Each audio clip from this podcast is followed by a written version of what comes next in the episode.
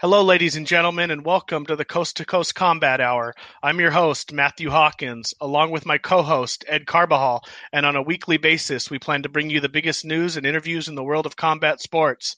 Ed, another week. How you doing, my man? I'm good, man. Good. Uh, surviving here in Jersey. Happy to uh, be joined by one of my uh, colleagues in the MMA media business. Uh, he's actually a good friend of mine too. We've worked events together.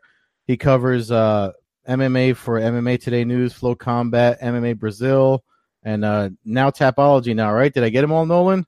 Got them all for now, man. Uh, the big four as of right now. I'm I'm excited to be here joining you. Uh, it's the first time that I've I've got to do a podcast with you, so I'm excited to see you in your element here, and uh, I'm I'm excited to talk about uh, what, what we have on board tonight. All right, the crispy Krispy Kreme connoisseur himself, Nolan King. I was waiting so. for that. I'm surprised we got so far into the podcast without that coming up. I actually just told Matt this story before you came on. I, I, he's like, "What's up with that?" So I was like, "I'll fill you in before he comes." You were uh, right, though. You got to take him off the conveyor belt. there's no, there's no doubt about that. Jack Krispy Kreme. That's a fact. That's a fact. We got a rookie mis- rookie over here making those type of mistakes. Uh. yeah. So anyway, uh, uh, the contender series is starting soon and uh, I usually actually I get all all of my info from most of your articles. So where are you posting uh, most of these days, and and what's the latest that you can talk about now? Yeah, for sure. So uh, this actually coming starting tomorrow, I'll be coming out with an interview series, uh, kind of a, a profile series on the fighters, not just focused on the upcoming fight, but also on their backstory. So you can see those; they'll start coming out on MMA today, um, starting tomorrow. Um, and then I also have my contender series guide up for MMA today, uh, which has a list of an extensive list of all the fights. Um, for the most part, for this season, there's still some slots that we don't know about, but I mean, if you go back and look even before the contender series started, we, we did a pretty good job of getting them all out there uh, before they were officially announced. So uh, it's definitely one of the most extensive resources, I think, um, if I do say so myself, uh, about the contender series and, and, the fights that are that are coming up. It's got all the fighter bios and um, you know all the fight announcements in, in, in one spot. So even the Brazil ones. Um, nice. So definitely check that out. I'm I'm excited, man. This is like my favorite time of year. I, I love the contender series, and uh, I'm excited. This year, uh, what what is it? Eight weeks, and then a Brazilian couple weeks, or how does it break down this year? Yeah, yeah. So it's eight weeks. Um, there's kind of some talk about this this dark week. Uh, I guess they're doing, you know, it, it's uh, there's three weeks, and then it's off for a week, the week of, of International Fight Week, and there's some speculation as to exactly what's going on with that episode. Uh, you know, there there were a handful of fights that were announced for that card, um, and then it seemed like all those fighters were notified that their bouts got moved to different dates on the Contender Series. So, not really sure what's going on with that with that card. If it's still happening, if they just have different plans for it. Um, my idea was that they were probably going to try to do like a Dana White's looking for a fight episode with that one. Um, they're, you know, the UFC website's calling it the Dark Week um, not recorded. Uh, so it's got we have three weeks, a week off for this dark week apparently, five more weeks, which brings us into August seventh, um, and that's it for the American version. Uh, and then that first week in August, there'll be uh, twenty. I don't know. Let me think. Uh, 30 fighters that are going to be from Brazil that are flown out to the U.S. to the TUF Gym to put on a Brazilian version uh, that's going to be pre-recorded. So uh, it won't be live. Um, will be pre-recorded uh, will air in Brazil, and then the replays will be available um, on UFC Fight Pass in the US for everybody else that that um, you know wants to watch it. Uh, but that's that's kind of the breakdown of the the week by week uh, contender series. I know the uh, you said during fight week. Right now, it's a dark week. Um, you said the fighters have been changed their schedule. If I would have just guessed, um, in the past at the UFC expos, there they've actually had a cage with live fights. I wonder if it's crossed their mind to have the contender series actually live during their their fan expo that that weekend. Yeah, that that would be great, man. I mean, uh, for me right now, it's all a bit of speculation. Uh, you know, there's one other thing that I'd heard that kind of clicked in my mind too would be uh, if it was featuring fighters from the Ultimate Fighter. Um, the last episode is supposed to air on the, the, that Wednesday, so a day after this dark episode. So there was some some somebody threw out the suggestion of, oh, maybe you know they're gonna they're gonna throw some of the guys from the Ultimate Fighter on this episode. They don't want us to know, you know, uh, which fighters are, um, you know, the last episode will still have a couple fights remaining, so they don't want us to ruin. They don't want to ruin those, but at the same time, they want to give some of these guys a second opportunity. There was a few injuries this season and things like that, so it's it's all speculation right now. It's kind of up in the air. All I do know is that those fighters that were originally scheduled for that bout have been moved to a different event. I feel like uh, that week is always uh, it's like a, a dangerous week to plan things. The last was it the last three international fight weeks kind of fell apart and uh, it hasn't been what it was. I remember in 2015, they, I mean, the fan expo was so huge, and then they moved it to the Las Vegas Convention Center. It seemed bigger, but it wasn't as good. And then uh, Matt, you were there last year. I didn't get to go. It was the first year I didn't get to go, but uh, it wasn't. It was just a tent outside of the of the arena, right? Yeah, last year was a joke. It was outside in 118 degree weather. Um, it was free for everybody, but uh, you know, I wasn't going to stand in line four yeah, hours so, to meet page in 120 degree weather. I would think I would think if they were going to try to sell tickets to anything or do anything, but like you said, if it's dark, it's probably not a spectator thing that they're going to have people at. But um, anyway, so uh, Nolan, you were at you were uh, you were at in uh, New York last weekend for uh, the UFC fight night. Uh, how was it, man? That was your first uh, UFC event. It was, man. It, was my first uh, my first time getting credentialed for the UFC, which was pretty exciting. I think it was a good one for my first experience too. Uh, you know, at, at first I, I, was going into it expecting, you know, to be, um, to, to, be one of a handful of people that were at the event for, you know, the media day, things like that. But, mm-hmm. you know, once I got there, there were only really four outlets for MMA that were covering um, this event. So uh, I got plenty of time on my own to, to have my opportunities to ask questions, to get the content that I needed. So that was a little unexpected for me. You know, I was kind of expecting to, to be able to take that step back and, uh, kind of play it out and see what others, how other professional people that have done this a million times, how they act, what kind of questions they ask, what the tempo of their questions are. Um, but I was kind of thrown right in there, and I honestly think it worked out pretty well for me. I was able to um, kind of land on my feet, as they say, and, and it, it, was definitely a good experience. Good to, to get to know some of the UFC staff, and uh, turned out to be a pretty good card man as well. Um, I know on paper it was maybe not the you know it's not it's not the card that we have coming up this weekend, but it, yeah. it, it delivered. I thought overall for what it was.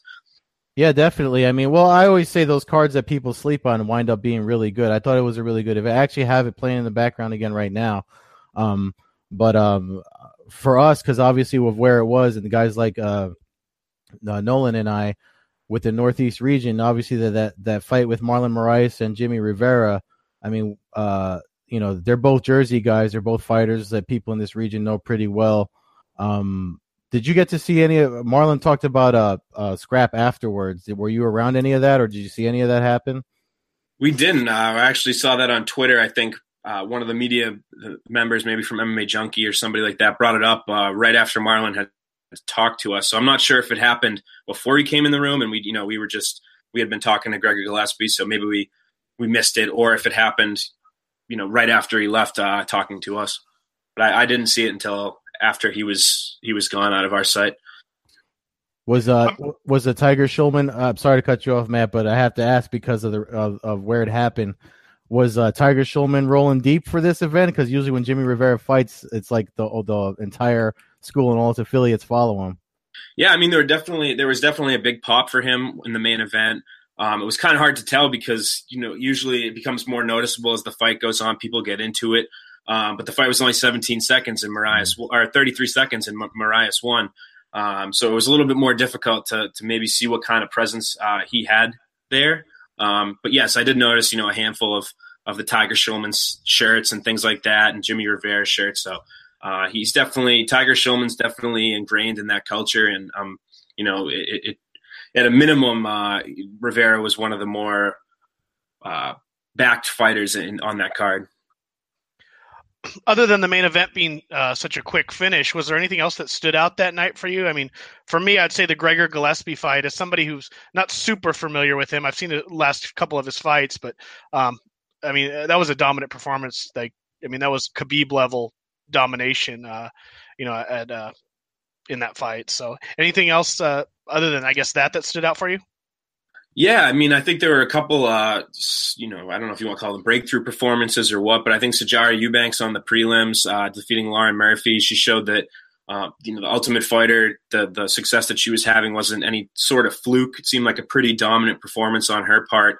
Um, still so young in the sport, and, and we talked about I talked about this with some of the other media that was there. Is you know she's she's great in, inside the cage, obviously, but she's also uh, a great um, athlete when it comes to her mentality. You know, she was talking to us, and you could just tell she was very developed on the mic. She was very smart in what she was saying, and I think she's somebody that the UFC could throw in there for a title fight and have no problem with her promoting it. Um, so you know, she said she wanted the winner, Valentina Nicco. That that seems to make sense. And uh, the other the other person that I thought was really impressive on the main card was uh, Julio Arce. I thought, speaking of Tiger Schulmann's, I thought he delivered didn't let Daniel Teymur get in, in his head. Uh, Teymur was posturing, kind of give him a little headbutt at the weigh-ins, and Arce's so composed. He's kind of the the uh, the dark horse of the Contender Series season one. Um, mm-hmm. He was a guy that won on the show and didn't get his contract, and now he's he's in the UFC two and zero, oh, two dominant performances against guys that uh, you know were, were, that he was supposed to have a competitive fight with. So uh, those are my two uh, my two standouts.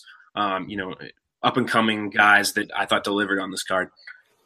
I might have mentioned it to you um, uh, when we worked uh, when we covered Bellator stuff together, Nolan. But the reason I asked about the Tiger Schulmann thing is because I think there's a whole chapter in um, Jim Genia's book Raw Combat. It talks about uh, the region, uh, the history of MMA in the region that you and I are in. Um, so that's why I asked because uh, they they always, I mean, even if you go to jujitsu competition, if there's anybody doing submission stuff, there's always there's always a lot of them. I mean, and the the bond that they have is strong. So I was just uh, curious to see if if if because obviously that finish, you know, they had a lot of faith in Jimmy Rivera, who's really good still. I mean, even with that loss, I, I mean, two guys of that caliber, that's kind of what I expect to happen either way. You know what I mean? But yeah. um, that's why I asked about it. I don't know if I, I rec- ever recommended that book to either of you guys, but I'm, I'm pretty sure I brought it up in, in conversation before. But it's worth a read if you haven't read it. Check that out. So I don't mean to backtrack too much, but as, as somebody who's been a fan of this sport for almost 25 years now. Um, you're you're 23 years old, right? That, that's correct. Yep. So what what was it? Uh, I mean, I, I, I don't get to talk to many people that were actually born when the sport already existed. Uh, what was it that caught your eye on the sport, and, and when did you know that this was something that you uh, wanted to be so heavily involved with? So it was always kind of in the background for me. Um, you know, growing up when I was really young, elementary school, I was in the you know into WWE things like that, and they were on Spike TV.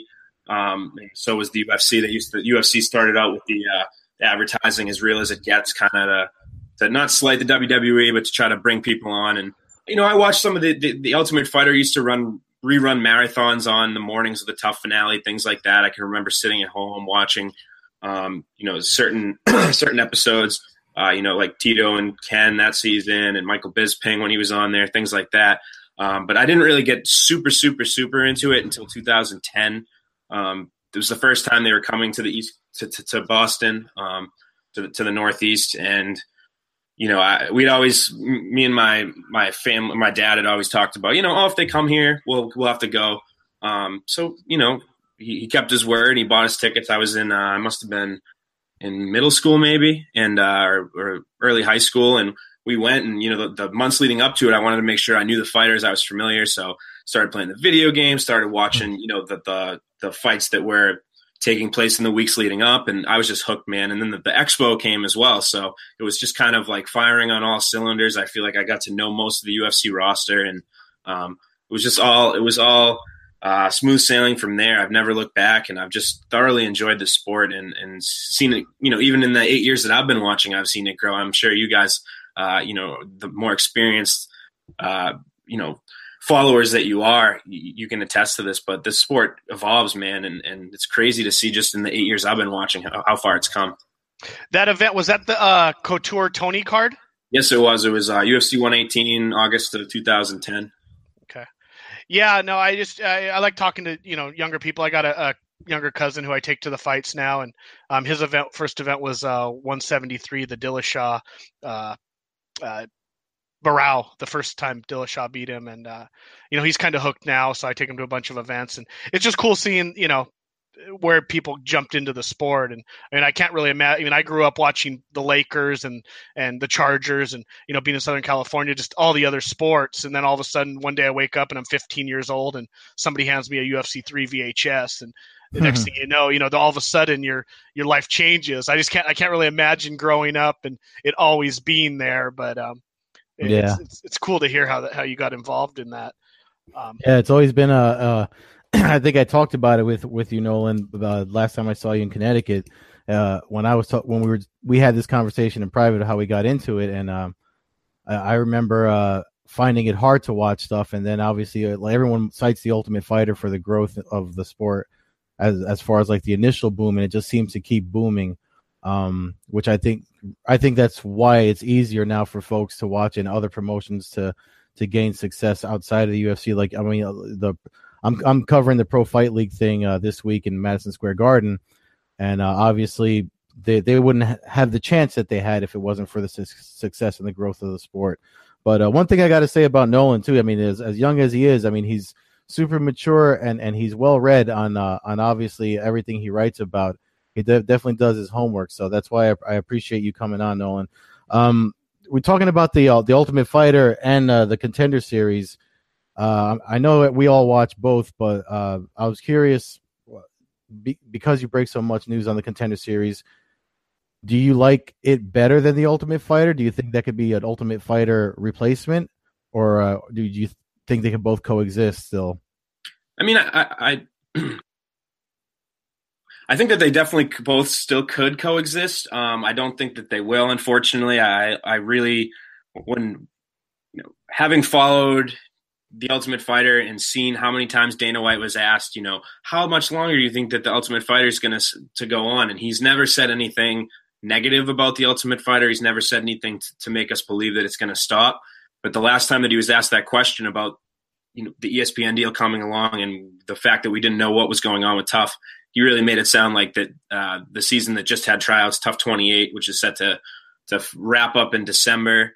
Uh, he really made it sound like that would be the end, um, barring some type of you know uh, saving, some type of savior from from ESPN or UFC Fight Pass or something like that. So I think they could coexist. I think they've done so for the last you know be two uh, two overlapping years worth of of content. But I think that Contender Series is kind of the future. Um, both you know so many fighters that I talk to don't enjoy going on the, the Ultimate Fighter. They don't enjoy the idea of it. Um, they kind of view it as an unrealistic experience. You know, being away from home, having to fight all these fights in a short period of time, being banged up, not with your team, not with a full training camp, um, and you know, to have you could have three fights and then you, you know not even get a contract, a full contract. You know, you could have like a one-off type deal with them, and I think that that that the contender series, you know, is complete opposite. You have a full training camp with your team. You go out there, you know what you're looking for, you know what the UFC is looking for, you know you have to perform. So I think just all around, and, and it seems like people are more people are on board with the contender series right now than the Ultimate Fighter. Like I like both of them. I enjoy them both. The more MMA programming for me, the better. But I know I'm in the minority on that one. So I, th- I think contender, contender series is the future, um, unless you know, and, and they could coexist if somebody comes in and saves TUF, but it doesn't seem likely. Yeah, the Ultimate Fighter, you know, when it first started, I, I found it to be more, you know, I was more interested in the stories. A because I recognized some of the fighters from the promotions because there was so many less promotions around. Uh, guys like Bobby Southworth and Chris Leben and Mike Swick, uh, Diego Sanchez. I, I saw him fighting on the Indian reservation before the days of TUF and stuff. And um, you so you kind of were more interested in the fighters. Now there's just so many fights there's it's almost overwhelming to even try to know some of these guys. So now when there's an Ultimate Fighter, I might recognize one or two names. I mean, I'm not as uh, you know I, I, watch a lot of the big shows, but as far as the smaller events now, it's harder for me to keep up with. Um, the Contender is a night of what five, six, eight fights. It's a it's it's what I I mean I'm to the point now where I just basically fast forward to the fights on TUF. Um, if I see some drama unfolding, I'll, I'll hit play. But uh, for the most part, it's it's just a rerun week after week after week of of the exact same thing. Yeah, yeah. I, I, completely agree, man. I think that the contender series, like you just mentioned, uh, you know, that the pacing is a big thing too. It seems like I was talking to one of the fighters today that's going to be on the card, uh, not this week, but next week, and he was saying, you know, it, it's got such a good reputation because it's about the fights, you know, and it's that's you go in there, there's no music, there's no really no crowd. I mean, there's five, five guests for each fighter or whatever, but and, and, it's about the fights and it's not about the commercials. There's five fights scheduled over an hour and 45 minute period. uh, you, the, you know the UFC should should should keep with this idea and not corrupt it and just uh, keep plugging because I think they've got something good here. The pacing seems like it's become an issue lately. Um, you know, it's always been that way, and maybe it's just that there's so many fights now. Like I was saying, that you get kind of greedy and you're just not really wanting to sit there for 27 minutes waiting for the next bout to happen. Um, we had an event last weekend, the uh, the bare knuckle uh, fighting championship. I don't know if you caught that, but in, in about two hours and 45 minutes, they got 10 fights in, and uh, obviously it's it's a different world than the UFC, but uh, it kind of reminded me of some of the old school days where they just kind of fed out the fights, or like if you go to a King of the Cage event or something like that, there's not a not a lot of downtime in between. And um, I didn't know if you saw that event and if, if you had any opinion on uh, what you, what you saw. Yeah, man, I thought it, I thought it was great. Uh, I didn't see the whole thing. I kind of saw the highlights. I was sitting there and I, I was thinking, man, maybe I should order this. Maybe I should give it a shot. I didn't pull the trigger, and I feel like I I'll be ordering their next event for sure. But I, I went back and I was able to see some of the highlights. I thought that Tony Lopez versus Joey Beltran fight was just everything that I love in, in a fight. Two guys that are known in the MMA world, not necessarily for being the the best fighters, but always bringing it, having heart, just that that toughness that um, you know that they bring to the cage, and it showed there. That just seemed like they both were in their element, um, and and some of those knockouts were pretty crazy as well. So. Uh, yeah. I can't complain, man. I, I, think it's something that going forward, I talk, we're talking about coexisting. I, I hope that it's able to continue being a viable um, you know promotion, and I, I, hope that it can coexist with the UFC and Bellator and all the other MMA promotions. Well, I know I've seen a lot of UFC fighters and other MMA fighters kind of hinting on Twitter and stuff that it's something they'd like to get into, and I don't know how that how that would work with the UFC contract currently, but um, I mean, I just I I train with my buddy Virgil Zwicker, and um, I know they contacted him um, the day after the event. And when I went to the gym last night, the very first thing he brought up was asked me if I watched it and said how much he'd be interested in something like that. So, you know, I told him I thought he was crazy and he'd have to hmm. explain to the wife how he was going to do. You know, it's one thing to fight uh, Alexander Emelianenko in Chechnya, but to fight bare knuckle in, a, in an event these days uh, definitely carries quite a uh, stigma with it. Yeah, Heather Hardy even uh, expressed interest the following was Sunday or Monday after it happened, and uh, she, you could see the whole conversation on her Twitter she asked her manager to like you know make make it happen and he he kind of expressed like why don't you just stick with the MMA and boxing but I do work for you so I'll make some phone calls. But I mean it's just like it seems like everybody wants to do it now. It, was uh, a, an event that was streaming on uh well, on FITE TV it was on FITE TV and and now it looks like everybody people can't wait for the next one which is crazy because it's, it's bare knuckle boxing. It's pretty much like the original boxing the way they did back in in the cowboy days so it's crazy how we make we've gone full circle to banning it, and now it's uh now it's here again. But um, yeah, it kind of reminds me of the old, you know, the original UFC days where it's something new that kind of came. I mean, it's old, but it's still new to the to the. And Vale Tudo was going on for years and years in, in in Brazil and such. But it just seems like it's kind of the new thing, and and people want to get a chance to do something. Uh, a little different and experience it and i mean these these people are fighters obviously anyway and risk their life and limb on a you know four times a year anyway. Seems like they really want to jump at the chance to get onto something new and you know, be a part of something in the beginning. Uh, you know, much like the early martial artists kind of all wanting to jump into UFC when they when they saw that craziness going down. Yeah. So uh, Nolan, I, I got a question for you because uh, you were the first one that I saw that talked about how they didn't show they weren't doing the weigh-ins the way the way they normally do in uh, this past weekend. Was that was that a New York move? Because uh, tomorrow, like uh, the weigh-ins for PFL, I've only been given the one time. I'm used to having to go in the morning and then going for. So was that like something New York did that they just didn't want any streaming because of all the craziness that happened in Brooklyn, or, or did you get any wind of any information of why they, they did that this past event? So, so my understanding is they've done it a few times before with some of the smaller events. I think that you know just the the size of the you know they're only there's less than 4,000 seats capacity in the arena. So I think the size of the event was the main factor in, in the, the, fact that they didn't have a, a ceremonial weigh in. They just had that early one with the square offs. Uh, the other times that I can think they've done it off the top of my head was Albany, which is another New York, obviously, city. And then uh, Austin, Texas, I think was the other one. So I think they've done it a, a, couple other times too. I can't put exactly where, but I think it was the size of the show that, necess- that was the, the issue, not necessarily the uh, the fact that it was in New York. Oh, okay. It, it, I saw news this morning. I think it was maybe it was last night. I, I get crossed up, but uh, about Dana White talking about them eliminating the uh, the early weigh-ins. Um, I always thought that was a commission rule. Is that is that per the uh, per the promotion as far as you know, or is that is that a commission rule that they'll try to get changed? That's a good question. I, I believe that the UFC does have some say in that. I'm not exactly sure.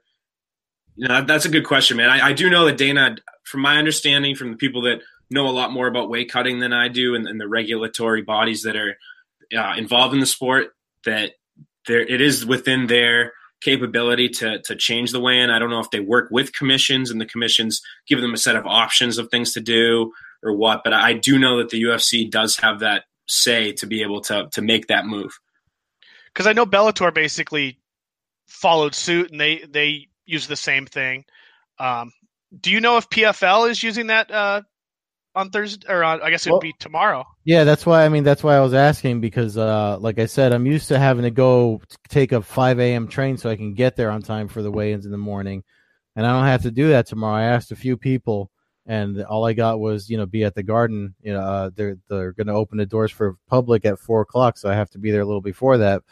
But uh, yeah, that's, I didn't know if it was just something because you know it's no secret. I mean nobody's shy about saying MMA in New York has been odd since it's the ban's been lifted. So um, that's why I figured I'd ask because uh, the the last New York event was the one that Nolan was at. But uh, speaking of which, uh, what was up with uh, pulling Aguilar? Uh, just uh, I, I, read something they thought that she had some contagious disease by looking at her. They didn't get her diagnosed. They just looked at her. And they kind of did the same thing to Max Holloway in Brooklyn. They said it didn't look good on cutting weight. So, did you have any any other info on that? I don't. You know, it seems that she is told Ariel and told uh, some other reporters that she had chapped lips, and that's why they wouldn't let her fight.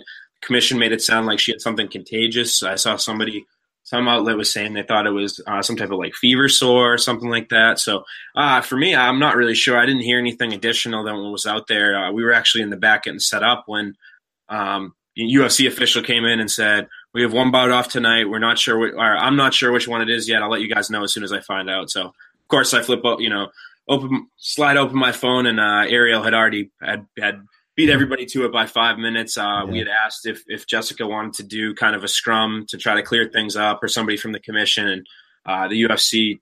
I think believe I believe that they told us that both of them, uh, you know, declined or were not available to talk. So uh, it's a good question. I'm, I'm, sure she'll be she'll have to do some interviews at some point for her next fight, and I guess we'll find out then. Yeah. I, I know on the uh, the MMA community.com, one of our previous guests, Matt Marsden, who's the uh, cut man for uh, Bellator, he uh, mentioned it, and I, I, I hate to misspeak how he, he I think he said it was like a, a almost like a stress blister um, that that comes around the lips, and he's see, he's seen it probably six or seven times in his years working for Bellator.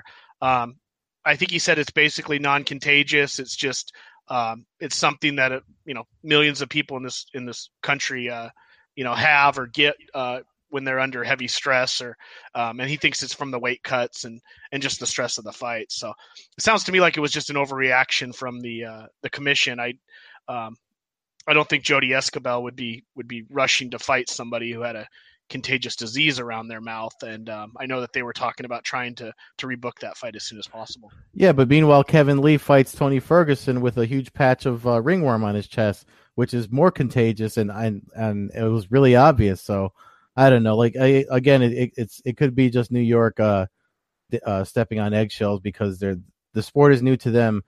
And uh, I just find it odd. I mean, I don't know. What do you guys think? I feel like, I mean, it's not like the sport hasn't existed before the ban was list- lifted. Like you've seen it happen. You've seen how other states regulated.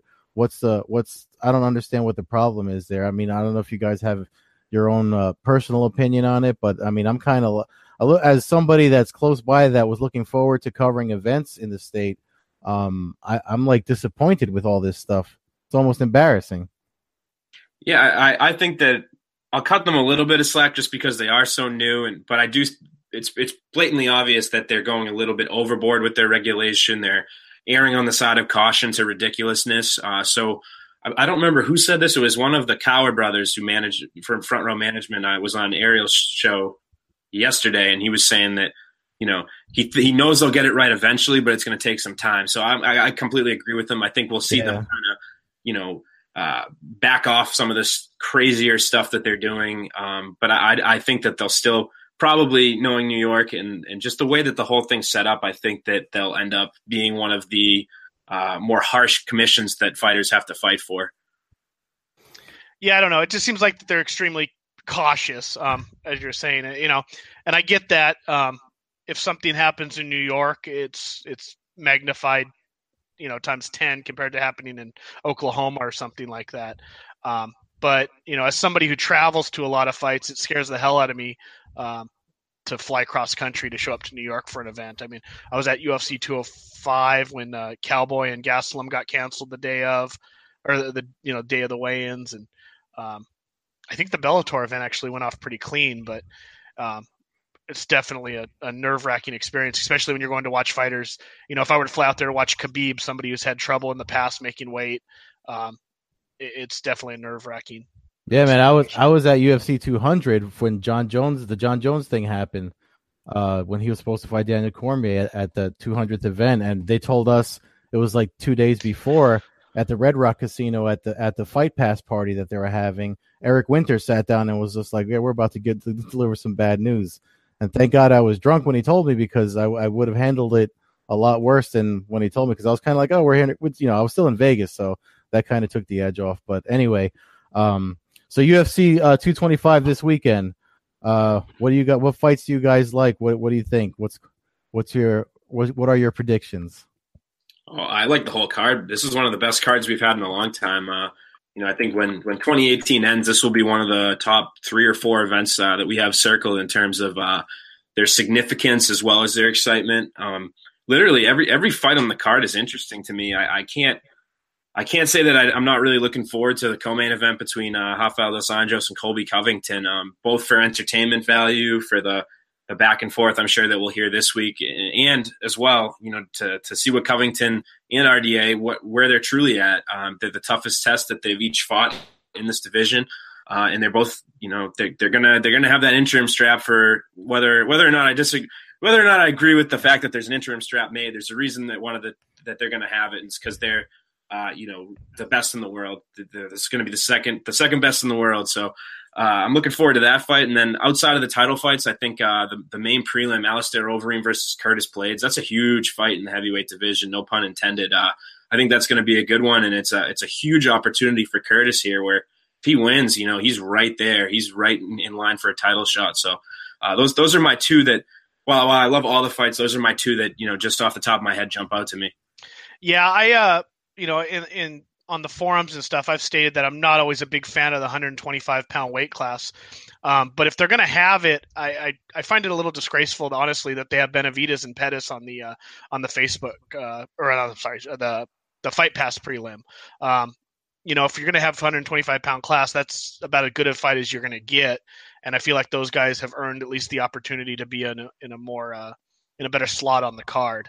Um, so you know, I think that's going to be a good fight. Uh, you know, like I said, I'm not a huge fan of that weight class, but that's one of the fights that I, will be looking forward to. Um, what uh, what was your opinion on them moving the Overeem Blaydes fight in exchange for the Megan Anderson uh, Holly Holm fight on the main card? Did you do you see any issue with that, or you just kind of one of those people that don't really give a crap where they where they fall on the on the card? Yeah, I, I, for me, I think it's kind of a wash. I just think it's kind of an odd move. Not, you know, I, I think both fights are important in their own divisions. I mean, this is the first non-title fight that the women's 145 pound division has had.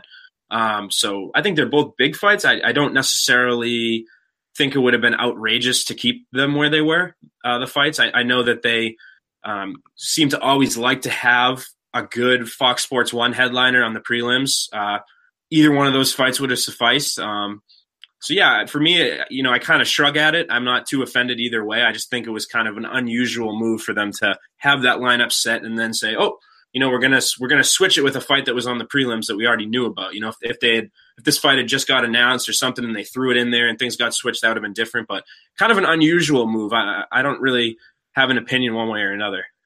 Yeah, I was. I said it on the, a couple weeks ago on the show that I was surprised that they didn't move the Arlovsky uh, Tuivasa fight to to uh, the Fox Sports card um, if they were going to move a heavyweight fight. It seems like you'd want to have the numbers next to the names um, to help promote your uh, your sales for the event. But um, you know, while we're talking about this event, I might as well get your opinion on what you think of CM Punk being on the card. Um, I mean, as, as a fan, I, I have all respect to the guy for being willing to fight and everything, and I don't hold anything against him. I was watching sumo wrestlers fight, you know, midgets 20 years ago, but um, I, I, just uh, I don't know what your uh, what your opinion is on, on him in general. Yeah, I mean, the, uh, first and foremost, I don't think he should be here. Um, but the you know, with the fact that he is here, uh, I understand why they threw him on the main card. I, I feel like the, the issue isn't necess- that I have isn't necessarily where he's placed on the card. I think the UFC would probably be stupid if he was on this card and he wasn't on, uh, you know, pay per view. I, I, think he does add a significant amount of buys. Um, but at the same time, I think that the wrong was done a, long time ago when they first signed him. Uh, you know, it, we we kind of moved. I always I always talked about how before the the sale happened, um, and even now, I guess with with the history of the UFC, it's always been part sport and part entertainment, and it was always more sport. Um, you know, or, at least in the modern era, it was more sport, and now it seems like they've kind of since the sale happened swung the pendulum over where it's it's more entertainment. Some of the the matchups, uh, you know, not aren't necessarily based on merit. We've seen this, and you know, some of the fighter signings, things like that. CM Punk, obviously the biggest uh, example of that. So I, I, don't think he should should be on the roster. I don't have anything against the guy. I tip my cap to him for for doing something that a lot of people wouldn't have the balls to do, and uh, you know, not giving up on it. He's giving it a second shot. Good for him. At the same time, I think it does kind of cheapen things when you know Dana White's up at the podium. He says, "Well, let me know when Alistair Overeem buys more pay per views than CM Punk." Um, you know, you could say that about everything. You could they could bring in Justin Bieber to fight, and you would say that same thing. I just don't think it, it makes it any better. You know what I mean? It doesn't yeah. doesn't make it any more legit. So that's that's what kind of bothers me. But you know, the fact that he's here, not surprised. I was kind of expecting it from the start, and uh, you know, we'll we'll see we'll see what happens uh, come Saturday night. Yeah, I think the UFC dropped the ball honestly on not putting him on one of their Fox cards. You know, I maybe they're trying to recoup money from the the pay that they're giving him. But seems to me with the the struggle of the ratings on TV over the last couple years that you know you put a pro wrestler on there and all of a sudden you pick up that that pro wrestling crowd tunes in for a free event where they you know might not be willing to shell out sixty five dollars. Um, I uh, you know, and I've talked to some people, eh, or I've seen people post that are kind of in the know on ratings, and they've they've kind of been shocked by the same way of that they that they never did that. Seems like that would have been the moneymaker for them. Yeah, I'm I'm kind of like uh I'm I, obviously all the, the, the the card shuffling they did for this event was to get him on the pay per view portion so people could buy it, you know, um, and people are, are pretty much that are buying it to see CM Punk, you know, to watch him get beat up again, which is kind of messed up in itself. But uh, uh to to uh, uh, uh, tag on to what Nolan said, I mean, I agree with him. The the entertainment side of it definitely changed since the ownership is uh, rankings seem to mean le- mean less and less, and um you know like that's why that's why i think we're seeing more tournament format things come out like things like the pfl and uh the bellator is doing their heavyweight tournament um i just think uh that there's there's got to be a better way now that now you, now you have that uh, uh we were talking about it before uh, Nolan jumped in the the MMA Pro League thing that's going to start this summer in Atlantic City with the new Team New Jersey versus Team Pennsylvania. I mean, now they're looking for new ways to do it because uh, if you have these rankings and you ignore them and and make stuff like this happen, um, it's kind of disrespectful to all the guys that that bleed and sweat and and give up a lot of their time to to chase to chase the dream of of, of being a professional fighter. Well, you bring up you bring up the Bellator tournament while we have you here, Nolan. Where how do you see that thing unfolding? You know, uh, Ed knows that I sleep in my sweater of absolute glorious victory. So uh, obviously, I'm pulling for Fedor. But um, what what how do you see that thing uh, unfolding over the next uh, six months, I guess, or so? Yeah, man. I, I think first and foremost, uh, the, the Bellator is going to be thrilled with the matchups that they got. Um, they were slightly improbable, I thought, at times. There's some question, you know, with Fedor. Uh, I, I picked Mir. Um, you know, Fedor Chael is just like it's going to be Scott Coker is going to be drooling at that one. That's just a, a it's a it's a it's a even fight, and it's a fight that um, you know that Bellator couldn't have picked a, a, matchup that would be more promotable. I don't think in in that tournament. Uh, but you know it's tough to say. I think my pick, honestly, at this point would be Ryan Bader of, of the whole tournament. I I think uh, you know he's, he's been such a freak athlete. You know, at, at 205 pounds, and for him to be able to, to keep that muscle on, um, you know that that that finish at King Mo was so impressive. Uh, yeah, it's it's tough, man. It's just it's so weird, you know, picturing these matchups between guys that like Chael, who at one point fought at middleweight fighting Fedor, and then light heavyweight Bader against Mitrione. It, it's it's tough, but I, am going to lean with Ryan Bader. I think I'm on board with him uh, winning this whole thing. Yeah, I think if he beats, uh, if he's able to beat Mitrione, I think he serves kind of as a nightmare uh, matchup for. I think Fedor is going to beat Chael, so I think that that would be a pretty, uh, you know, that's probably the worst matchup in the in the whole tournament for for Fedor, and um, I, I, think actually the loss to Mitrione might be something that actually would help Fedor if they were to actually get a rematch, um, just because I, I think especially after seeing uh, Nelson work him on the ground a little bit and kind of take him into deep water. Um, but yeah, I, I, pretty much fall into the same category. Who do you do you think Fedor beats Chael, or do you think Chael uh, is able to grind one out? That's a tough one, man. I think I'm actually going to lean Fedor. You know, I'm, I'm, obviously respect the legend. I, I uh, know what he's done for the sport and how good he once was, but there weren't many matchups looking at this on paper where I necessarily would have picked him.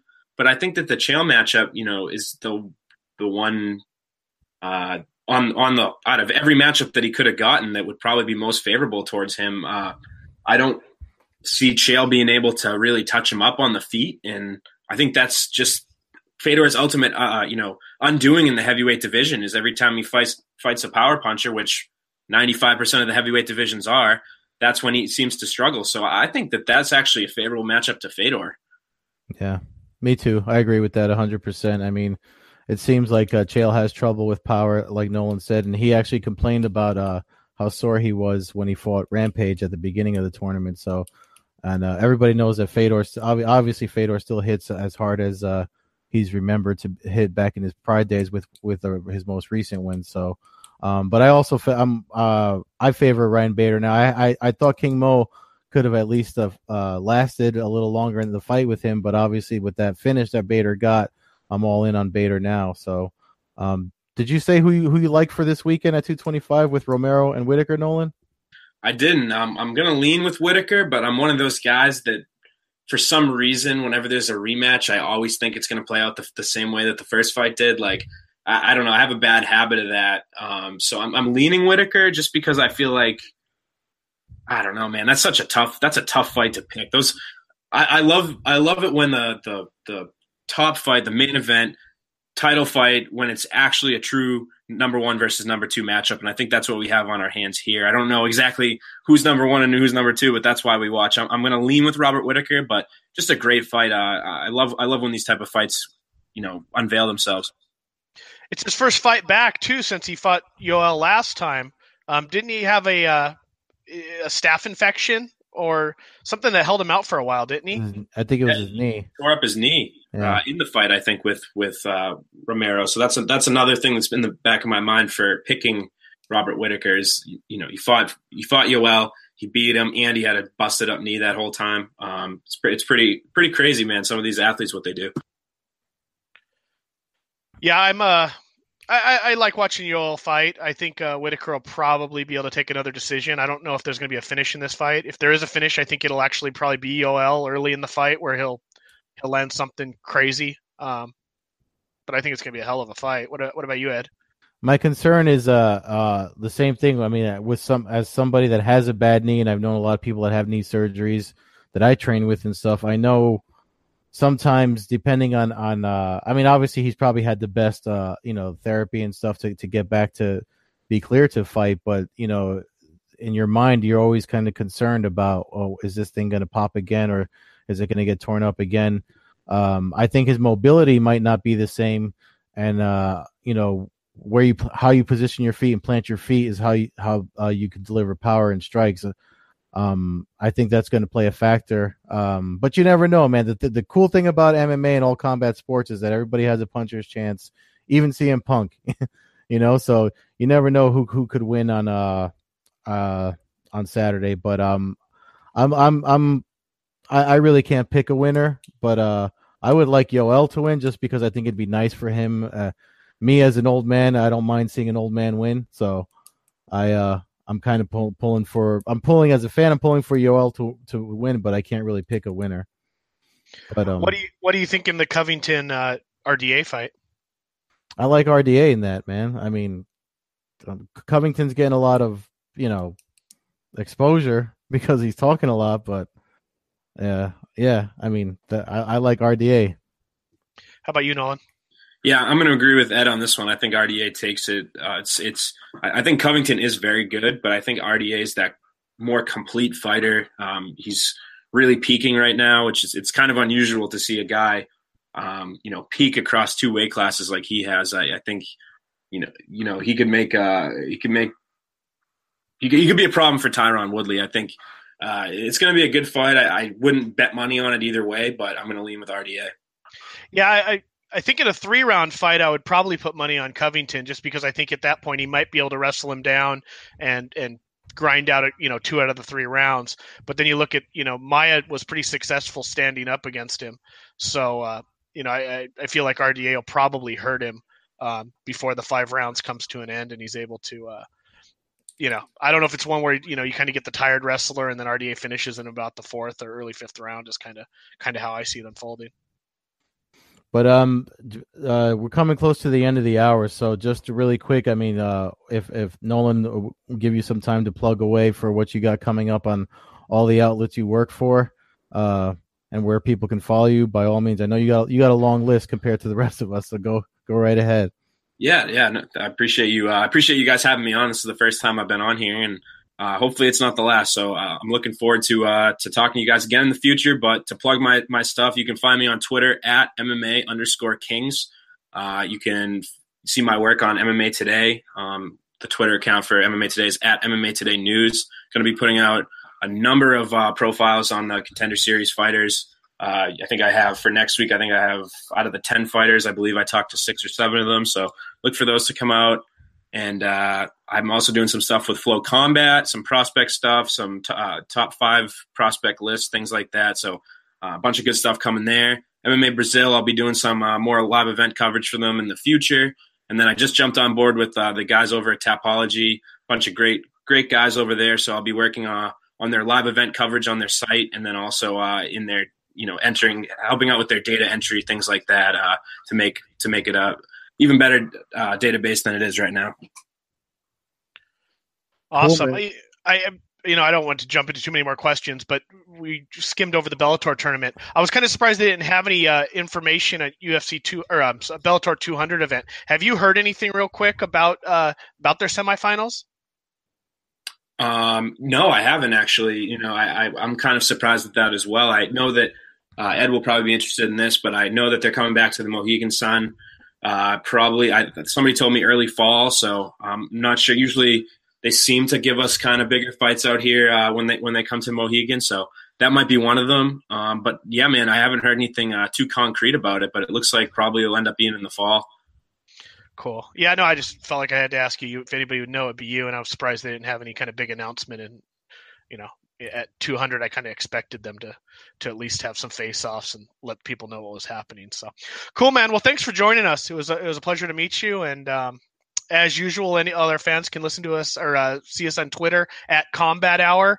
Uh, myself at mma hawk 21 on twitter and instagram and ed can be followed at carbazal on twitter.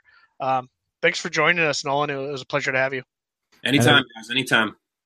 Peace everybody. See ya